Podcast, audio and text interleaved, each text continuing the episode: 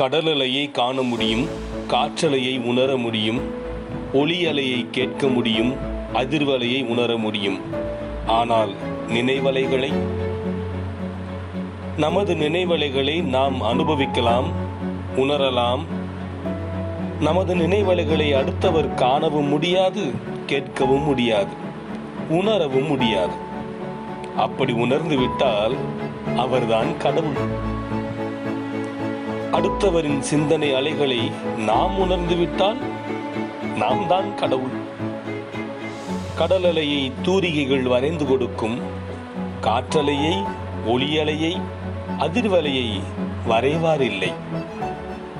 எந்திரங்களே அவற்றை எழுதி காட்டுகின்றன. கடல் அலைகள் வரையப்படும் போது ஒன்றைப் போல் மற்றொன்று இருப்பதில்லை. எந்திரங்கள் எழுதும் போது எல்லா அலைகளும் அச்சு வார்த்தார் போல் அப்படியே இருக்கின்றன. பஞ்சு மிட்டாய் தயாரிப்பில் சூடாக்கப்பட்ட சீனி இழை இழையாய் இறுகுவதைப் போல என்ன அலைகளை எண்ணிக்கொள்ளுங்கள்? அந்த சீனி இழைகள் நேராகத்தான் பாய்கின்றன.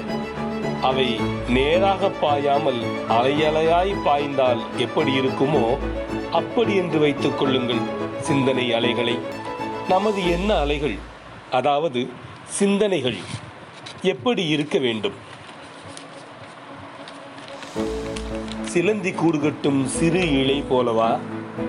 மனிதர் தேரிழுக்கும் வடக்கயிறு போலவா? நல்ல சிந்தனைகள் வடக்கயிறுகளாகட்டும். தீய எண்ணங்கள் இழைகளாக குழைந்து போகட்டும். நல்லதாக இருந்தாலும் கெட்டதாக இருந்தாலும் சிந்தனைகள் இழை போலத்தான் ஆரம்பிக்கின்றன. மீண்டும் மீண்டும் அதே இழைகள். ஒன்றன் மீது ஒன்று படிந்து இழைக்கற்றை ஆகின்றன. இழையை விட இழைக்கற்றை உறுதியானதுதானே? இழைக்கற்றைக்கு ஒரு உதாரணம் காதல். இன்னும் வரும். ஜன்னப்பா.